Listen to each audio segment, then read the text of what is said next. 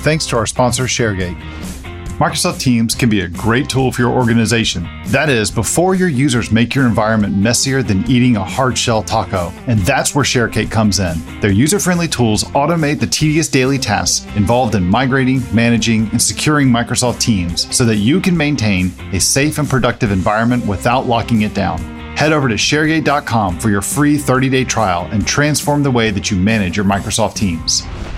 This is the Microsoft Cloud Show, episode 434. Today, CJ and I are going to recap Microsoft Ignite 2021 conference and focus on the Microsoft 365 news. Recorded live November the 4th, 2021. This episode is brought to you by Raygun. Are you under increasing pressure to ship code faster than ever before? Then it's time to work smarter with Raygun's modern approach to error and performance monitoring. Raygun gives you instant visibility into the health of your software, and what makes it so unique is that not only it tells you when something's gone wrong, it shows you exactly where it's gone wrong and how to fix it right down to the line of code. Made by developers for developers, Raygun has built a suite of monitoring tools that are used and loved by thousands of software teams every day. Monitor every corner of your tech stack with widespread language support and native integrations with GitHub, Jira, Slack, Bitbucket, Octopus Deploy, and more for even greater visibility. Visit raygun.com to resolve issues faster and to deliver flawless digital experiences to your users. That's raygun.com to get started on your 14 day free trial with plans starting from as little as $4 per month. Back to the show. Good morning, Mr. Johnson. Good morning. How are you doing? I'm doing just fine. Well rested after uh, skipping our show last week. yes, yes. We held down the fort with our friends from Orchestry and had a good chat, which was great, but uh, nice to see you again. Yeah, good to be back. I appreciate you covering for me. I did some uh, well, I have a few scheduling faux pas that I have to that I probably should like throw out there. The first one is, I'm yeah, I'm sorry for bailing kind of the last minute. I had I had committed to teach a class or a seminar last week, and it was targeted like worldwide audience. So we had one session, my time being on the eastern east coast of the U.S. We had one very early in the morning, and then we had one like early afternoon ish for me. And the early morning one was supposed to hit all of Europe Middle East and Asia, which basically meant a few people in Eastern Europe and all of India. And then the one in the afternoon was supposed to hit all of the Americas. And I just found that um, it would have been me talking nonstop in the morning, having about a 30 minute break, mm-hmm. then talking, doing our podcast episode, and then having like a 15 minute break, and then having to go again later with everybody else. And somehow figuring out in that entire time, when am I going to eat both breakfast and lunch and we'll give my voice a give my, give my yeah. voice a rest. So yeah, I appreciate gotcha. you stepping up, and I'm sorry I missed you guys, but great discussion with Michael. I really appreciate you. Uh, really appreciate him joining us again, and the the support of the show that Orchestry has. Yeah, for sure. That was great. The other faux pas that I have on the scheduling thing, because I know I have one or two people reach out to me via Twitter about it, is that I said that last week, or I guess I said this two weeks ago, I was happy to talk about like the way I do like structured deployments and testing with Azure Functions few people reached oh, yeah. out and said, "Yeah, yeah, I'm very interested." And then I was a no show last week. Yep. And then, I, and then like after they called that out, I like I jumped back on on Twitter and I'm like going, "Oh, I hear you. Yep, no problem. You will definitely get it. It won't be this week because I missed I missed the recording. So stay tuned for episode 434. Well, today's episode 434, and I'm gonna have to say my bad again. Sorry, one more week. Yeah. Well, no, probably two because uh, I completely dropped the ball that that this week, this past week was Microsoft Ignite and just I totally missed it. There were two big events this week. There was Microsoft Ignite and the GitHub 2021 Universe. Their big developer conference was also this past week. So missed all of that. So I will do it. I promise we will we will talk about it.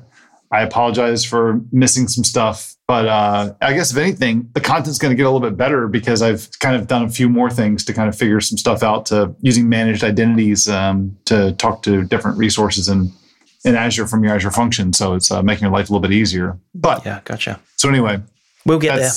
Yeah, we'll get there, and I apologize. And we kind of that's what you get when you do scheduling of a podcast episode on the fly while you're recording. Sometimes you don't think all the way ahead like you like you probably should before you plan things and commit things out. Normally, you know, I would say normally we have plenty of wiggle room for that sort of stuff, right? But yeah, we totally missed the ball that Ignite was happening in there'd be a whole bunch of news come out and interesting announcements to talk about. And so, yeah, makes for a little more packed of an agenda. Absolutely. So, I guess before we start, what's up with you? What you've been up to lately? I just kind of explained what was going on with me, but what's up with you? Not too much, actually. Pretty quiet week. Getting a bunch of stuff done for my day job, obviously. I work, and now I'm working at About Golf, which is we build high end indoor golf simulators. So, we're getting ready for a whole bunch of software releases for uh, towards the end of this month, new content and courses and apps for businesses to help run our sims and things like that. And I don't know, it's an interesting time of the year because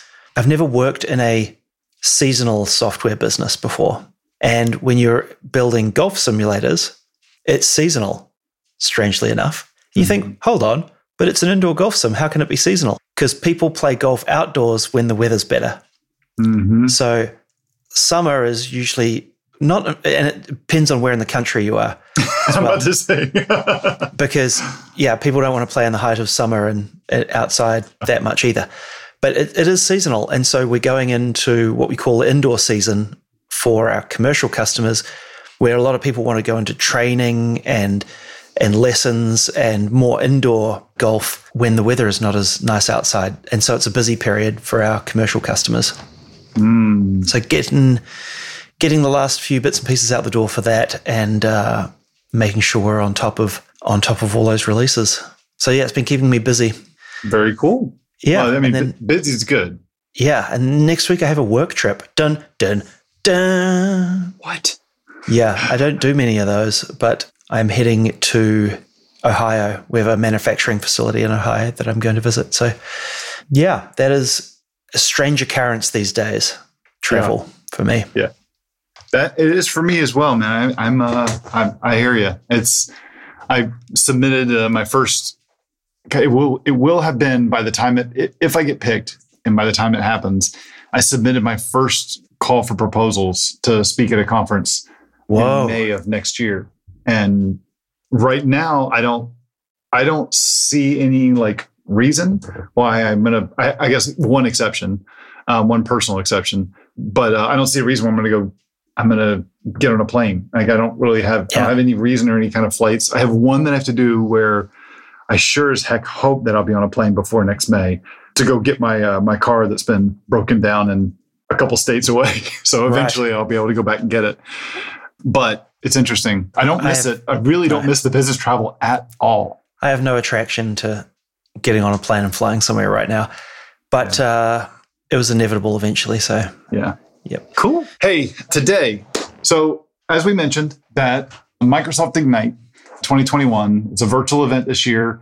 It's just as gone. I don't know if it's still going on right now, but I think it, it's been going on this week. Keynote was on Tuesday. I know there was some stuff that was yesterday on Wednesday. By the time you're hearing this in your earbuds, uh, this episode in your earbuds. The show is over. It happened the previous week. But the good thing is with these virtual events is that you're not going to have missed anything because you're going to be able to tune into everything. There's no like live stuff that wasn't recorded that you're going to that you're going to miss. You can even go back and even see all the people like heckling on Twitter if you really want. You have a good, you've got some really good skills with your your Twitter searching. But what CJ and I wanted to do here is, you know, in the past we've when we're at these events, we usually will push out a bunch of episodes the week of the event. In years that since, you know, when we're not in an event, we've kind of just done like one really big recap. But I was pleasantly surprised with a lot of the news that came out from Ignite this year. And I thought that instead of trying to cram everything into one big episode, why don't we break this up into two episodes? So in episode 434, which you're listening to right now, we're going to talk a little bit about the the overall like what they talked about in the keynote, what was interesting to you, and highlight some of the Microsoft 365 related cloud news. And then next week, we're going to come back and we'll, I mean, we'll probably do some topical news that, you know, stuff that's going on in the industry lately. But then we'll focus on more on the Azure related news that came out from Ignite in episode 435, which again, that's why we're kind of pushing my discussion on Azure functions out like a couple a couple weeks. But that's what we're going to focus on. So today is all going to be about Microsoft 365 recap. So let's hear from some of our sponsors and then we're going to dive into it. This episode is sponsored by Geomant. Have you thought about adding contact center capabilities into your existing Microsoft Teams user base? If so, take advantage of our promo to add BuzzEasy Contact Center for Teams from Geomant and get your first month subscription for free. It's a complete omni-channel experience that works seamlessly with Teams Voice. BuzzEasy was developed with best practices in Azure and offers a rich, easy to use experience. Geomant is a Microsoft Gold partner and part of the Technology Adoption Program, and their BuzzEasy chatbot solution for Microsoft Teams has been chosen as a preferred solution on the Microsoft App Store. See the show notes for details around our special offer. This podcast is brought to you by Orchestry. Don't be fooled. Microsoft Teams and SharePoint are difficult. Microsoft Teams, when simply turned on, can be unruly and yield endless sprawl. SharePoint causes constant frustration with user interface and permissioning challenges. End the chaos and harness the full power of Microsoft Teams, SharePoint Online, and Microsoft 365 with Orchestry. Orchestry is the work made simple platform that empowers end users through controlled self service provisioning while delivering the actionable insights and lifecycle management your IT administrators need to enable remote and hybrid work productivity without locking down the powerful capabilities of Microsoft Teams and SharePoint Online. See why so many are claiming Orchestry to be the must have Microsoft Teams management tool of 2021. Get your free access to Orchestry with full featured trial at orchestry.com and tell them the Microsoft Cloud Show sent you to get the all the friends of the show perks. And we're back. All right, CJ, we are going to have quite a few links in our show notes here. I've already got a couple of them already added. One is a link to the book of news, which makes it really easy to be able to consume what's been announced this past week. And then secondly, I've also got a link there where you can watch the keynote on YouTube. The keynote from Satya, Scott Guthrie was in there, Judson was in there as well. Couple other people as well were in there talking about some of the, oh, Jared Spataro was in there too. Can't, can't forget Jared, especially what we're talking about today from the Microsoft 365 side, or sorry, from the modern work side. So I guess let's just start with a little bit of just like what was your perspective or what was your feedback?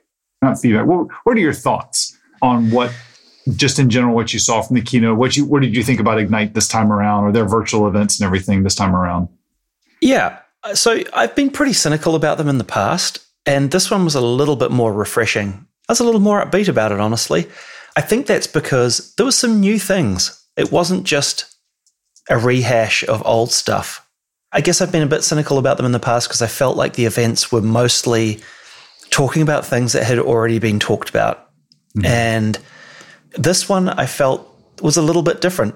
We saw, I mean, we'd heard about mesh, VR type stuff that we'll talk about in a 2nd mm-hmm. but there was news about it, about it coming to teams and what's going on there and, and it being utilized in sort of a work environment. And there was Loop. And I hadn't heard, I guess this, yeah, I guess it's easy to say this. I hadn't heard of Loop before, right? Mm-hmm. In its current incantation or what was announced which was also refreshing to see something new and something demoed and talked about. And that was good. I guess that was, you know, I came away from it feeling like I'd learned something just from the keynotes, right? Which mm-hmm. was definitely a different feeling. Satya's piece, I mean, I love the guy to death. I think he's great for the company and all that, but man, he says the same thing every time, right? Mm-hmm. World of work's changing, blah, blah, blah, blah, blah, empowering people everywhere, blah, blah, blah, blah, all of that, right? You need that. That's the spiritual leader kind of stuff. Mm-hmm. But then diving into the meat and potatoes, it was nice to see a couple of new things being talked about and not just rehashing the previous few months worth of news. I like, yeah, you know, I, I completely agree with everything you just said. And I, I did like this keynote. I'm with you. A lot of times I've been much more cynical on how they've done these events. Uh, one quick thing about the about the keynote, and then I want to jump back to kind of talk a little bit more well, I was going to be a little more meta, but I really don't want to use that word right now. it's um, so overloaded now. I know. Oh my gosh. It's kind of like, you know, what is the graph? So I did like the keynote this time that I took a different approach to the event this year than I've done previous events. I've kind of started to do this with more of the Microsoft events, at least the virtual ones. I don't really care about the sessions. I don't look at the session catalog anymore. I don't pay attention to it. I try to go find there's there's about four or five people that I will search out, part because I do really enjoy watching them present and getting value out of it. Specifically on the Azure side, it's Scott Guthrie and Mark and Mark Russinovich, because even though they're, you know, thought leaders and at the executive level and very senior, they don't ever do a session that's boring to me. There may be certain things like there's some stuff with Azure that is that they talk about that is for such epically big scale that I'm never going to touch it and that I don't really right. care about it. Like the high computing stuff for Azure Stack and everything. I'm like going, okay, that's cool. Glad you do it. I get there's a market for it. I'm never going to be working on that kind of stuff. I don't care. Right. Or working in a container. And I mean like a physical container and not like, you know, a Docker container. But the thing that I like, and then there's some people over on the on the Microsoft 365 side, specifically because I know that if they're speaking, they're talking about something that is like close to me. So like hmm. I've done a lot of stuff with SharePoint framework, and so I'm looking for people like you know Vesa Juvonen and Luca Bandinelli and Pat Miller. It's like if they're giving a presentation, I want to go see what they're talking about because they're probably going to announce something, or at least I should be aware of what they're talking about as my day to day business works. But I like this keynote sorry, let me finish that, that thought. I stopped looking at the session catalog and instead I wait for the book of news. I look at what's being discussed on Twitter and catch the news and then go read these learn more blog posts that talk about stuff I can easily consume and say, like, you know, what am I interested in? And then they like to go back and highlight, we talked about it in this session.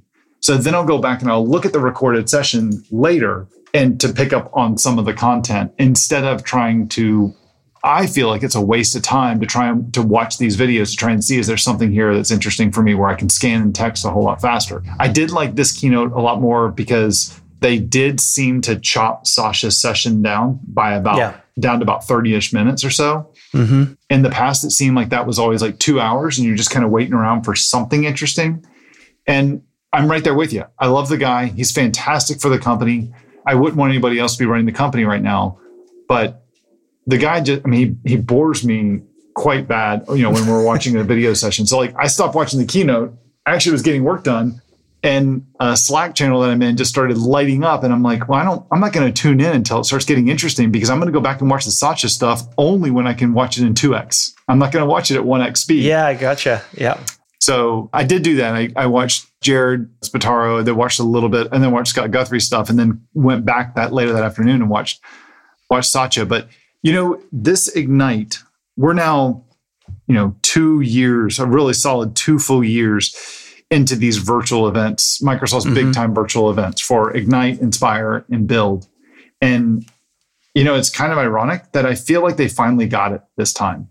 I felt like this was just like an in person event, minus the obvious stuff of being able to walk the halls, talk to people, booths, all that kind of junk. But this was the best run event in terms of, and maybe that's just because of the way I approached it and expecting different. But I don't think I didn't like you.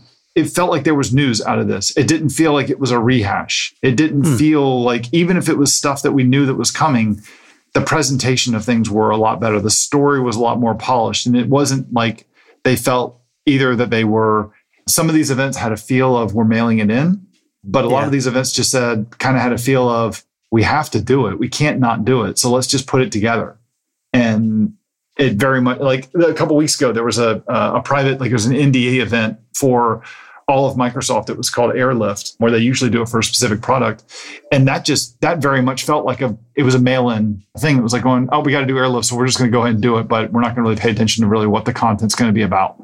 Yeah, um, gotcha. You can, all my negativity on these different events, these different virtual events they've done lately, that was not my experience this week. I'm looking forward to going back and, you know, I've already been reading up on a lot of the stuff, looking forward to reading up and, and digging into some more stuff that we've seen. Eager to try out Loop We'll talk a little bit about that in this episode, yep. but overall, I felt really good about it. Nice. Now, I do want to transition into talking a little bit more about the, the content and some of the stuff that we saw. And I'm going to I'm going to skip a little bit of what Satya talked about, and I'm going to I'm going to punt everything that Scott Gu and the Azure side, what they talked about, until our next episode.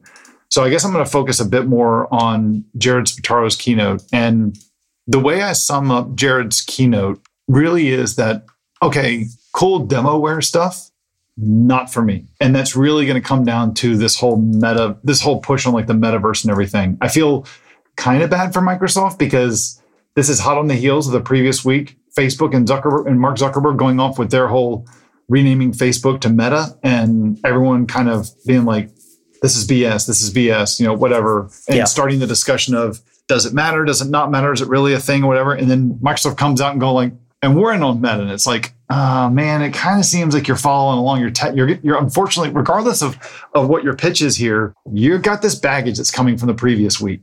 Yeah, for sure. Um, Even if it's unwarranted, like I feel like Microsoft's been yes. more in this for longer than Facebook has, but they've been gazumped by the Facebook news in the last couple of weeks. Yeah, it's just a. It doesn't. The timing sucks, and it, I don't yep. think it's it's anything. I have more faith in what Microsoft is doing than what Facebook is doing. It makes more sense from a business sense from Microsoft side. The Facebook one, I'm still trying to be. I still have this like I don't get it like what as a business why are you doing this it doesn't mm. but the one thing that got me about it is this whole and you and i talked we talked a lot about this like on chatting and everything where this idea of doing these meetings in this virtual reality space yeah it's kind of like a mix right it's like you can either go full vr and put a headset on and you're doing a meeting in a virtual space and trying to collaborate like you're walking around without any legs.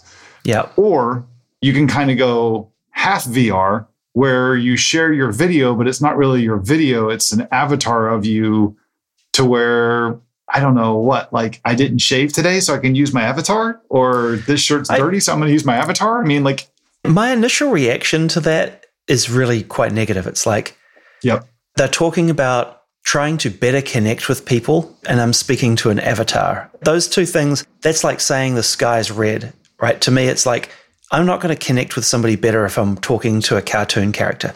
That's just mm-hmm. me personally. Maybe others are in a different boat. For me, that doesn't make sense. That, yeah, like I said, that's like calling the sky red.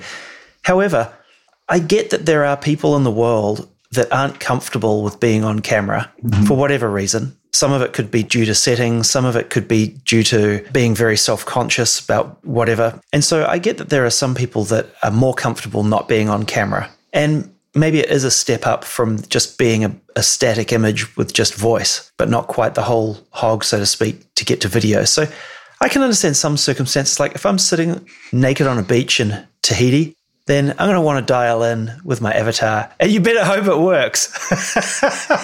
well, I mean, I think you're, you're well, I mean, we should identify the problem of why you're sitting on a beach and dialing into a conference call. that's, total, that's, that's, a totally true. different issue. Right? That is very, that is a really good point. But just but, hypothetically speaking, there could be yeah. cases where where it's not appropriate or what or whatnot. And so yeah, it's probably better than just voice, it's certainly not making me connect with that person any better. I don't think. That I didn't really understand. I think it was a good sales pitch, but uh, yeah. I understand your point of view, and I and I had the same reaction, but I'm trying to be more. I'm trying to be more open. Like I've spent more time like paying attention to the metaverse stuff and to paying attention to stuff like cryptocurrency. And there's, I understand, you know, people saying that, you know, this is the way that everything's going to end up being. And I'm trying to, I'm trying to disassociate the fact of, well, I think that's BS with, well, am I really now turning into my dad when I was, when he was my age? yes. And somebody yes, was telling, somebody was telling me about the internet. And I was like, whatever, whatever. I don't need to pay attention about this. And like going, this is going to totally change stuff. And so I'm kind of taking a different step on going, can I do an out of body experience and look at it and go like, you think that's bullshit. That's fine. But not everybody thinks that. So you have to look at it and go like, well, that's not really for you. Like Android, yeah. not for me, right? Certain things, not for me. Like a cyclist on the road, not for me. But yeah, it is yeah. for other people and I can accept that. And so yeah. there's pieces about it though that I found I find really weird though. I'm with you that, you know, I thought the same thing. I'm not going to connect with somebody better, but am I going to pay attention?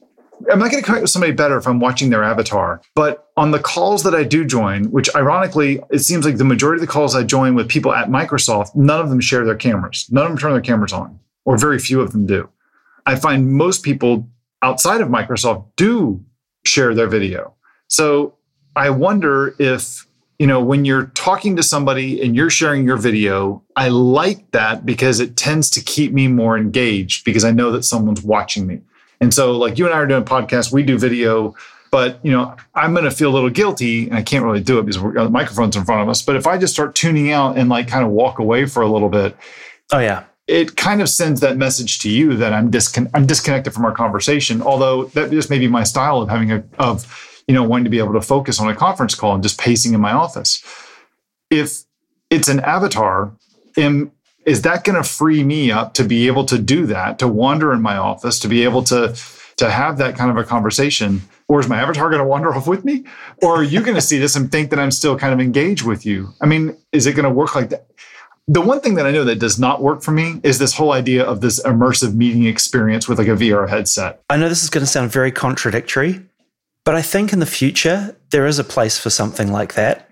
But I feel like we promised the Matrix and we've been given the Simpsons, if that makes sense. So, like, I do think we are going to have the future will hold more deeply immersive, remote capable meeting experiences. Does that mean a holodeck in your house? Fuck, I hope so. Or does it mean putting on some sort of camera system that me as a person is represented in that virtual environment? Maybe it's that. What I don't think is going to be the case is a whole bunch of cartoon characters wandering around a virtual whiteboard and that being a productive experience.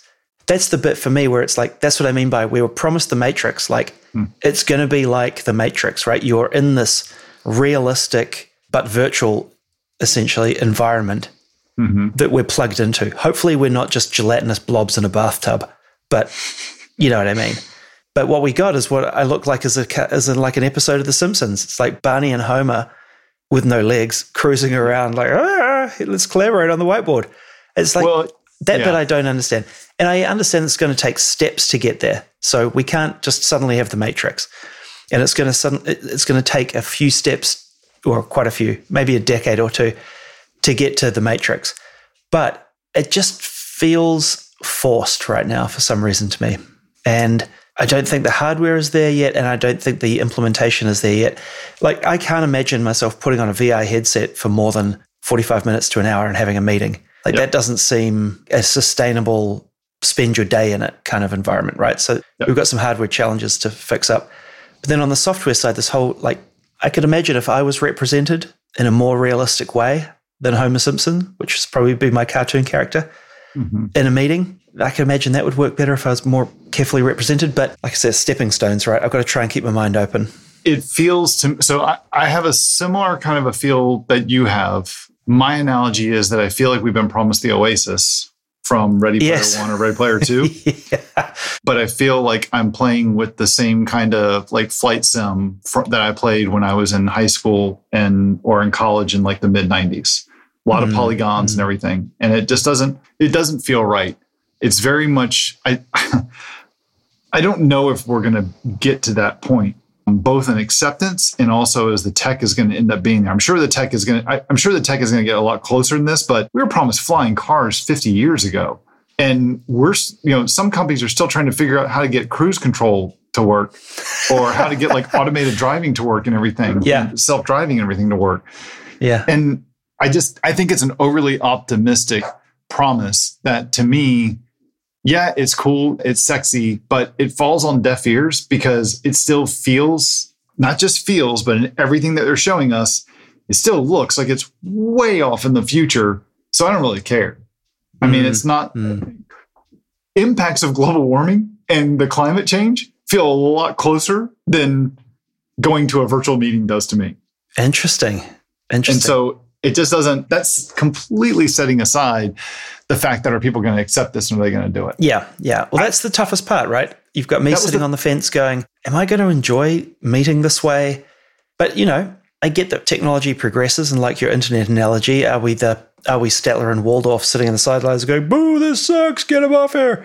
Mm-hmm. Or is this just the first poor, crappy implementation of something that will ultimately be a whole lot better in a decade or two? And perhaps that that will be the case. Hell, this is not new. We had Microsoft Bob, right? Remember that? Mm-hmm. Maybe. I don't know. I, did it ever ship? I don't think it ever shipped. But you could go find photos of it on the internet. And this is what Melinda French at the time, now Melinda Gates, worked on at Microsoft. But it was kind of that represent that that sort of virtual representation of your house. Microsoft Bob was, and you go go find your files and go to the kitchen and all that sort of stuff. And and so that was a couple of decades ago or more. And so maybe in a couple more decades, we'll be looking at, at back at this going, God, remember, remember that like Simpson-esque version of Mesh? Man, that was never going to fly. But look at what we've got now because of it. Maybe. So, three more little things I want to throw out there before we kind of move on. So, two like one liners that I'm like intentionally throwing out there to be funny about it. But, you know, all the demos that we ended up seeing were all those people walking around that were just this disembodied kind of things with no legs or anything. I don't know. First thing I thought of was like, oh, they must be on the E3 license. You must have, have to get to get legs. You must be on an E5. but the other thing, the other part of it too, that kind of the thing that that gets me about it is that if I understand on the virtual reality side, the places that it makes sense to me are not for meetings and collaboration the way that everybody is showing it. The first demos we saw of HoloLens, that makes a little more sense to me of I'm working on an engine and I'm doing maintenance on an engine or I'm doing something engineering here and I'm seeing like augmented reality where it's showing me part numbers and it's showing me things that are in stock and I need this or I need this part and it's not in stock. Oh shoot, what are my other options here? Or somebody's like using it as like being like an over the shoulder kind of a guide.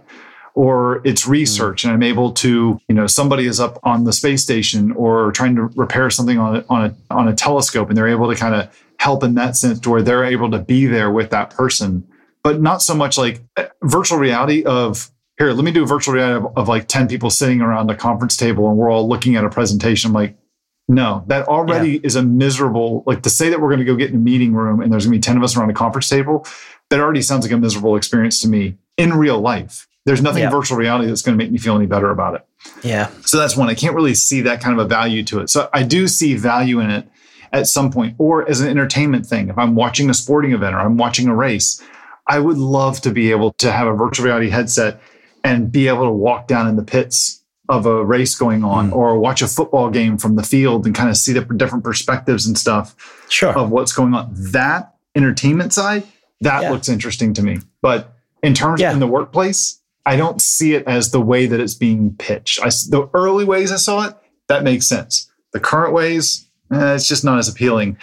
The other little one liner that I have is I think that the next feature that we're going to see coming to Microsoft Teams is that you know, for all those people who, when they turn these avatars on to generate these 3D avatars of it, and that immediately cause your, you know, GPU to spike your fan noise, is that you know Teams is going to have an automatic feature to detect fan noise that's going to be able to you know, do the noise cancellation on it. So that's the next feature coming to Teams. I bet.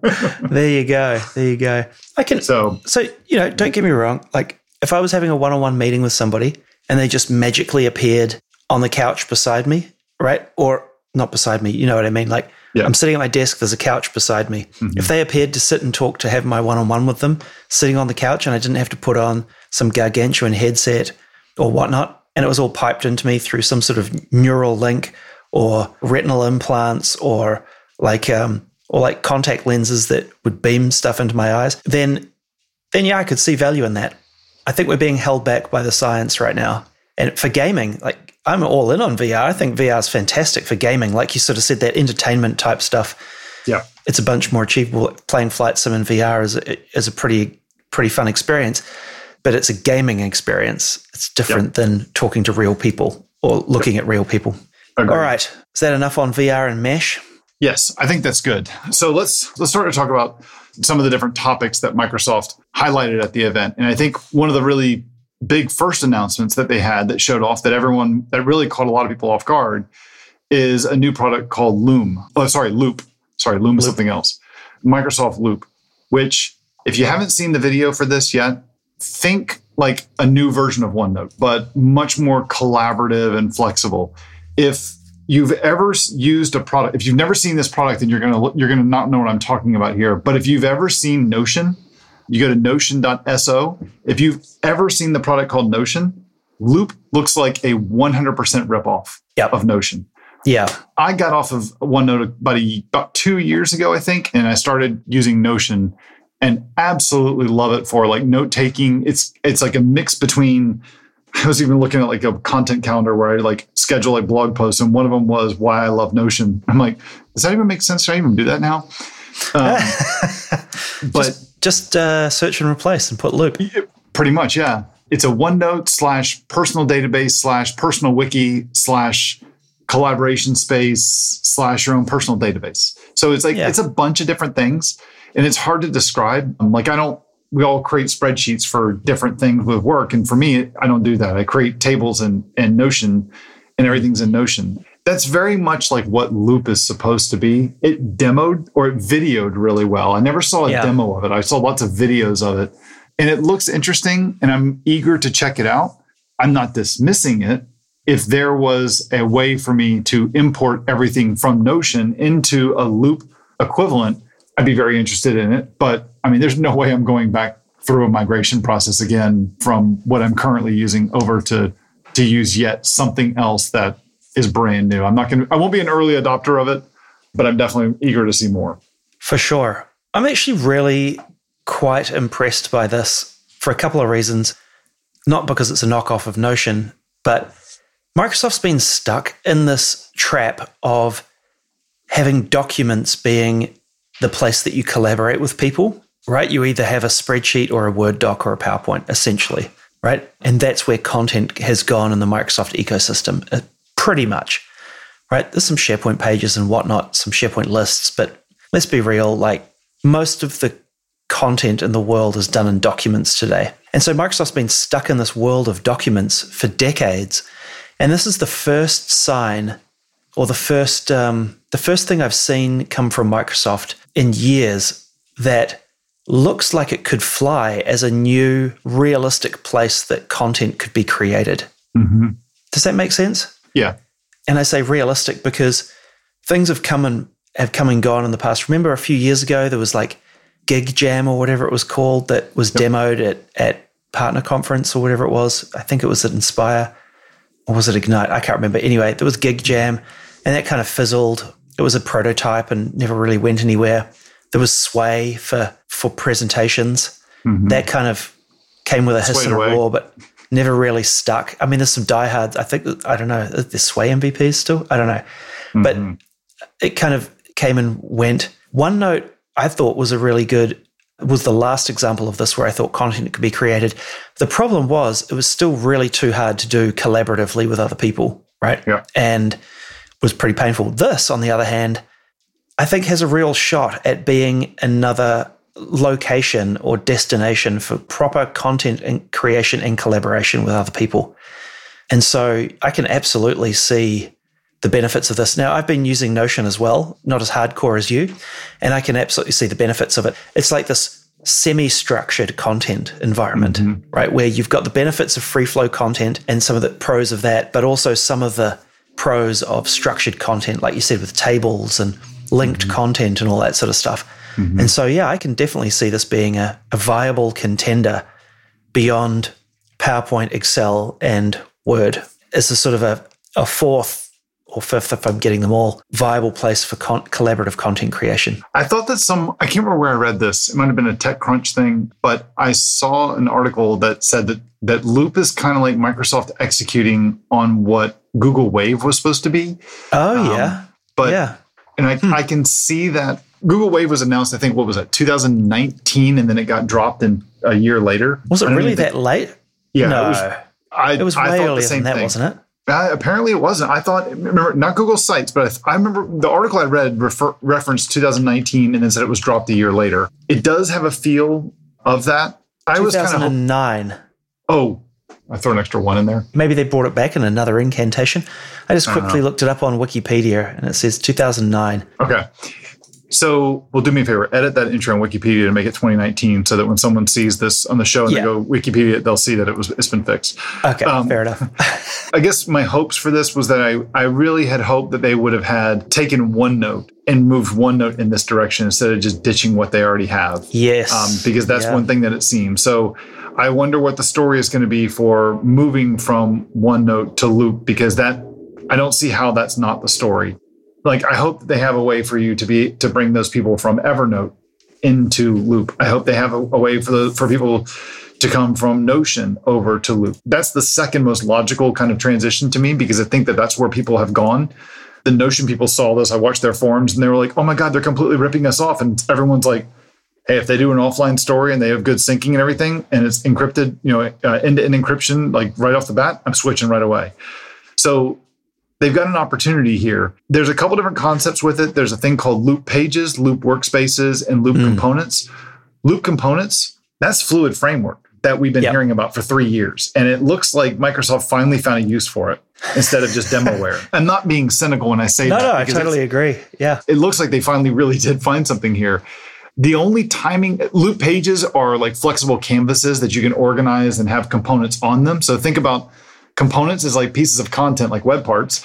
A loop like, uh, page uh, is like a like, canvas on yeah. a web page. And a loop workspace is allows you to have like like a project that everyone kind of work with.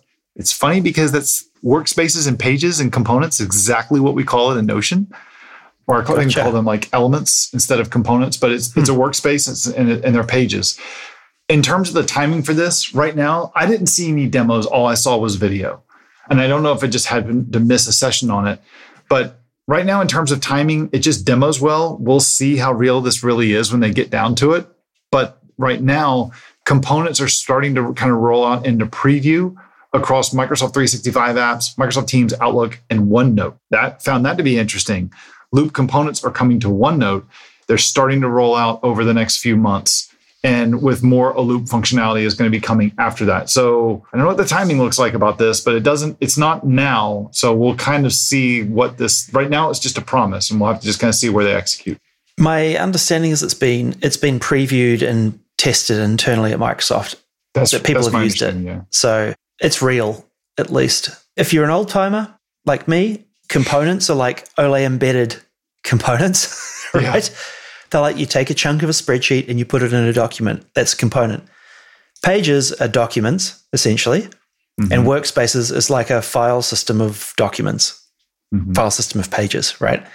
A folder structure of pages. So yeah, it's I'm actually keen to try this. I, like I said, I'm pretty bullish about it. I think it's great that it's been so long mm-hmm. since Microsoft's had a hit in terms of where people create content outside of documents has been non existent, right? It's been Word, Excel, and PowerPoint.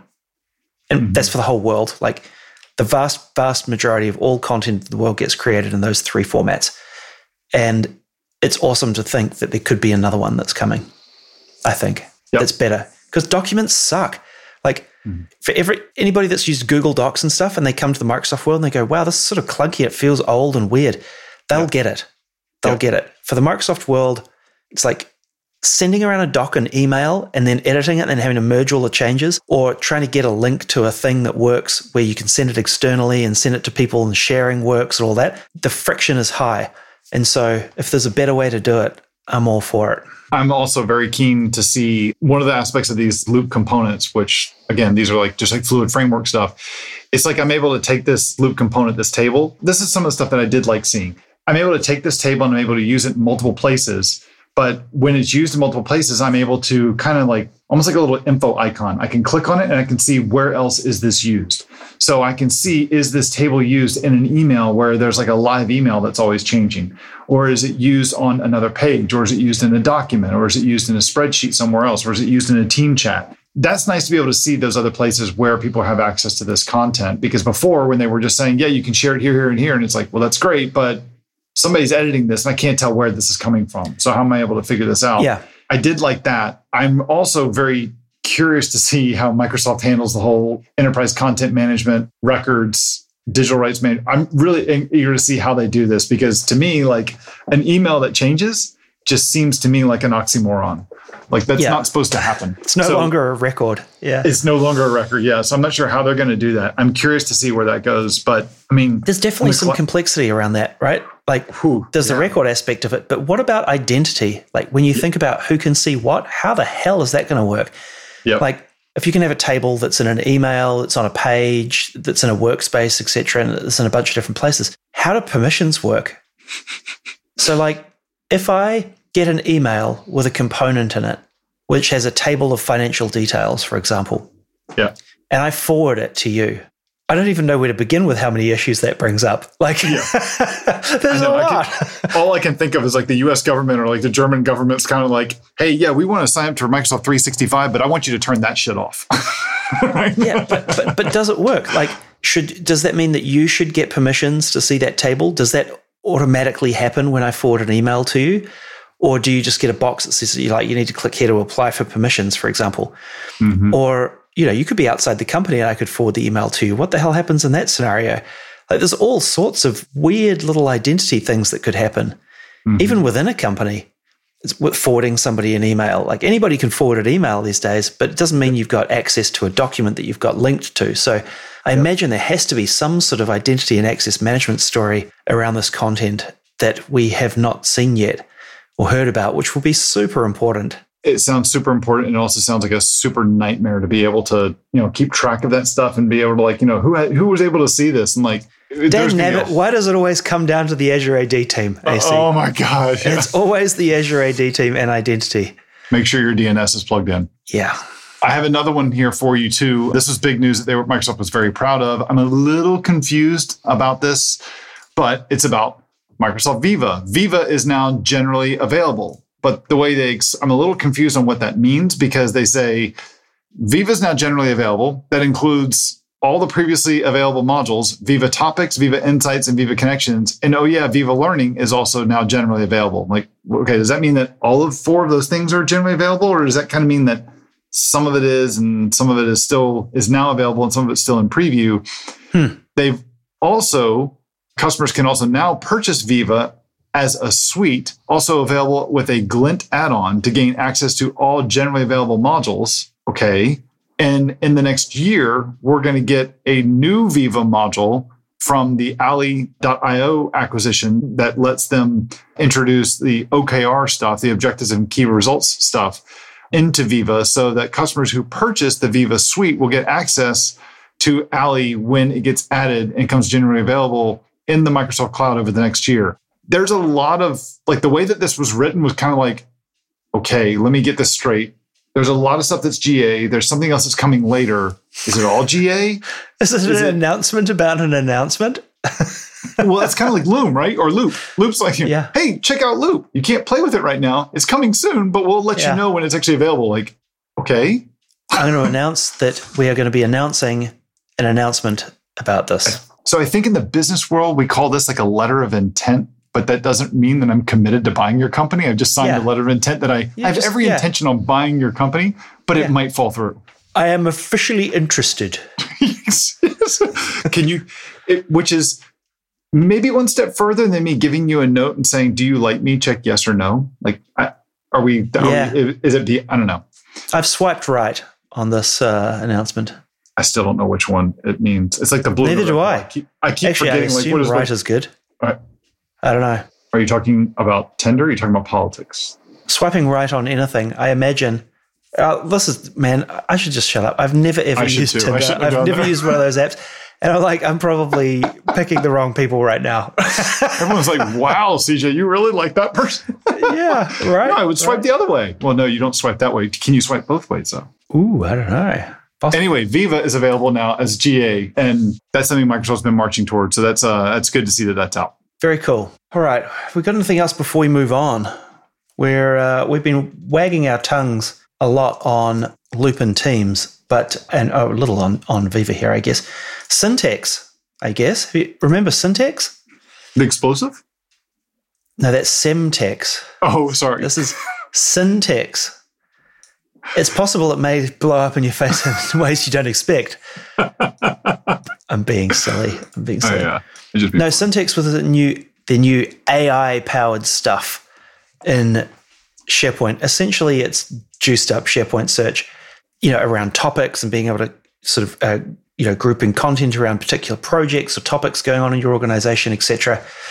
It has some new features. Content assembly, contract management is a new a new thing that's being talked about, and search and analysis. So, content assembly users can automatically build new content from existing data sources, leveraging AI models to turn existing documents into automatic templates. Blah, blah, blah, blah, blah.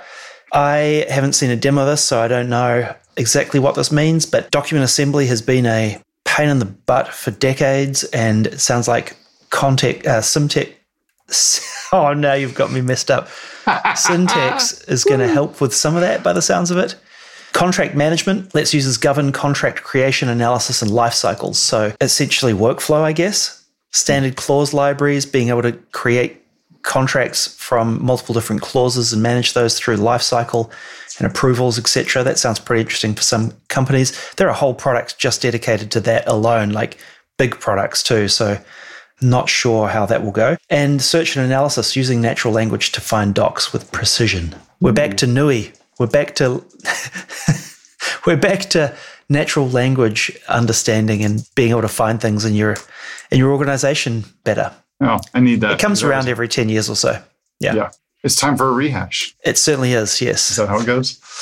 I've added a bunch more news here for people who are interested in like what's new with the Microsoft Graph. They have some updates on what's new.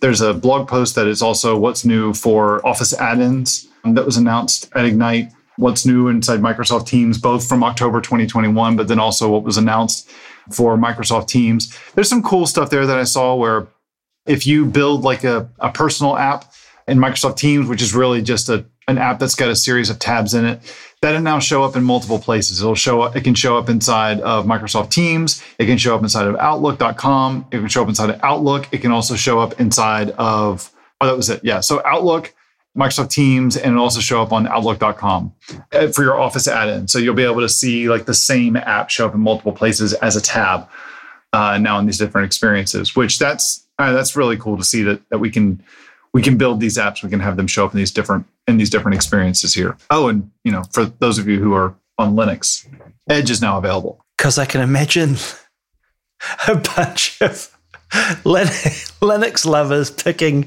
Microsoft's browser. Yeah. I mean, what? Uh, I guess for completeness sake, sure. Okay. Yeah. Oh, this is one I wanted to make sure I mentioned this one. Now, I'm not a I'm not a big uh, Power Platform person. I just don't I don't play a lot in that space between Power Apps, Power Power Automate, Power BI, etc. There is fairly big announcement here on the Power Platform. I think I understood this. I've read it a couple times, and I think I understand this now. But there is a in the past when you've wanted to use Power Apps, you've always had to have a Power Apps license. Like each user had to have a license yes. to be able to use Power Apps. Yeah. They now have a pay as you go. So now you can build Power Apps and deploy them, and usage is billed based on a per usage basis to your Azure subscription. So now it's kind of like a consumption model hmm. than it is where you have to you have to pre-allocate licenses uh, for it. And I don't know if that's a I don't know if that's a you know you can go one way or the other and say like I want li- this user to be to have a license for it, but then you know I also have this place where I do, if they're not licensed for it, then you kind of do a, a pay as you go. The way Microsoft explains this is they say by moving to Azure subscription licensing, developers and IT pros can extend low code solutions that leverage Azure capacity to activate user passes for the Power Apps per app plan to grant access in real time. This feature allows Power Apps to bridge the SaaS and, and PaaS worlds of business apps in Azure. It also gives makers and developers the flexibility to, to uh, they need to build and deliver apps faster with less friction to get them into the user's hands while also not having to forecast what they might need for app licenses before they need to distribute. So, in other words, I want to be able to build the app and not worry about the cost. I want to leave that for somebody else's yeah. somebody else's problem later. So let's just see if they use them later. This is at least addressing a big pain point that a lot of customers yes. have had about how expensive it is. So I, it, this is nice true. to see. Yeah, that's been an ongoing challenge for customers. So it might not be the perfect solution. We'll see, but definitely good that uh, offering various options to help you get on top of that stuff. The link that we'll have in the there's a whole section on the Power Platform in the Book of News. So they've got a bunch of other announcements around Power Platform that if this is your cup of tea, deep integration between Power Platform and Teams, insights with process mining, AI, more enhanced experiences with the AI builder. Let's see what else they have here. Intelligent automation updates of Power Automate, collaboration, open source and developer collaboration for Power FX. I think that, and those are the big highlight things there. So if you're interested, there's go check out the Book of News links. It's all section or chapter six, specifically 6.1, all about the Power Platform. Very nice. CJ, is there anything else before we move on to our picks that you would like to leave us with from the Microsoft 365 space and the Microsoft Ignite conference keeping in mind that next week we'll dive into the Azure, Azure, stuff, stuff, a lot more. No, I think I'm uh, I'm done diddly done for.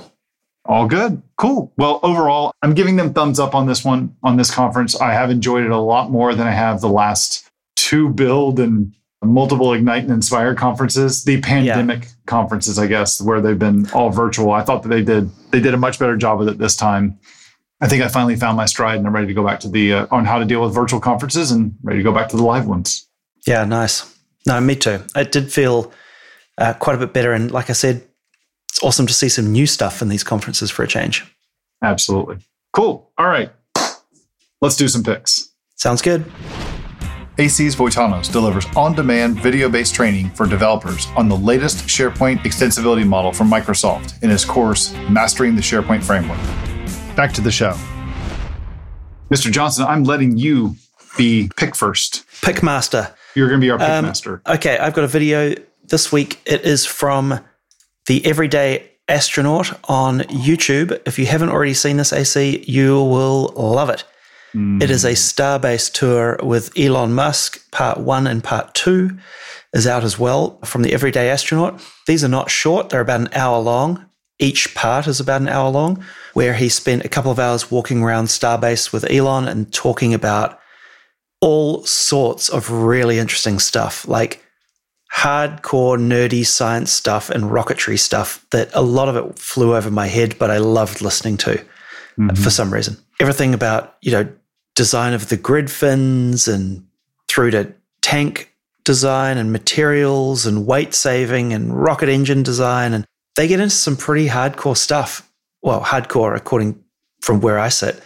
And it was just really interesting. This is absolutely fantastic. I, I saw this when it came out, when it first came out, and they do a great job on it. And it there's a couple lines in there from that that Elon has that I think you can uh, developers are out that are out there. I think that you can apply it to your day to day jobs. Mm-hmm. In fact, I took one thing that he said. It's something you know you, have like this thought or this feeling, but it's not until someone says it that it actually puts some structure around it and you can apply it to what you do. There was a part where Elon was talking about engineering and saying, you know, there's multiple stages, and and yes. at one point in the stage where you build stuff up, but it, you can't add anything. You have to start removing stuff before you yep. can add anything, but you need to remove many more things before you can add something. And I intentionally put that in, in practice. And actually, about a week or two ago, was something that I'm building, and it was you, you've thought about that. You just you over engineer something and say, all right, I need to step back and I need to look at what can I remove, what can I do to simplify stuff and to Absolutely. make life a little bit easier. And the guy, he's you know, in the past I've said he's quirky as hell, and it, I honestly didn't know until he did the the Saturday Night Live thing a couple weeks, months ago, where he it was news to me, but that he he kind of announced or he said that he has Asperger's, mm-hmm. which is on the autistic scale. I mean, that makes a lot more sense. In retrospect, I'm like, oh, well, okay, that does make sense. But it I don't want to say that he's quirky because I don't want that to sound like I'm kind of labeling somebody that has Asperger's as that. That's not what I meant. But it explains a lot of the stuff, like the way he, his interactions are, the way he speaks about different things, and it's I've really enjoyed. I love following the guy. There's a lot of stuff that you that to not like about him, but mm-hmm. when it mm-hmm. comes for like being inspired, inspiration, like where where he wants to work on certain things and his bluntness about stuff. Yeah, a lot of character issues, but man, absolutely love like this side of him. This is sure. this is it was so cool to see this. Your point about the fight, he has these five stages, mm-hmm. you know, of the engineering process. But the takeaway for me was like, don't optimize stuff you don't need. Yes. You know, people get caught up on thinking they need a certain thing for whatever reason, for false false assumptions. Mm-hmm. Or, or just assumptions on things that they need, requirements that they need, they've been told by other people, and comes up with really good examples of them trying to streamline pro- their production of the Tesla Model 3, I think it was, and this insulation blanket between the battery and the and the car, and and they're having all these problems with it.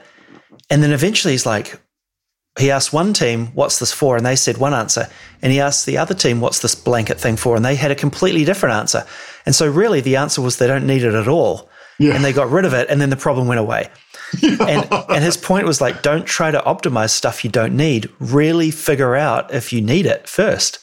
Yeah. Really ask the questions and get good answers about why something is a requirement before you try to scale it or optimize it or, you know, redesign it or what have what have you. And that for me was just rang so true. Yeah. It's a it's a strong corollary to it's a teaching concept. As somebody who like teaches you never really learn you learn something at a totally different level when you have to go teach it because you right. have to explain it to someone and when they start asking questions you realize that your grasp on it isn't as strong as you thought it was and I heard this before. I don't know. I can't remember exactly where I first heard this, but I most recently heard someone explain it that you don't really understand something until you can ask yourself why. Ideally, five times, but three times on it. So it's mm. like, you know, I need this blanket as this insulation between the battery and the seats. Why do you need it? Well, because da da da da. Okay, but for that reason, why on that reason?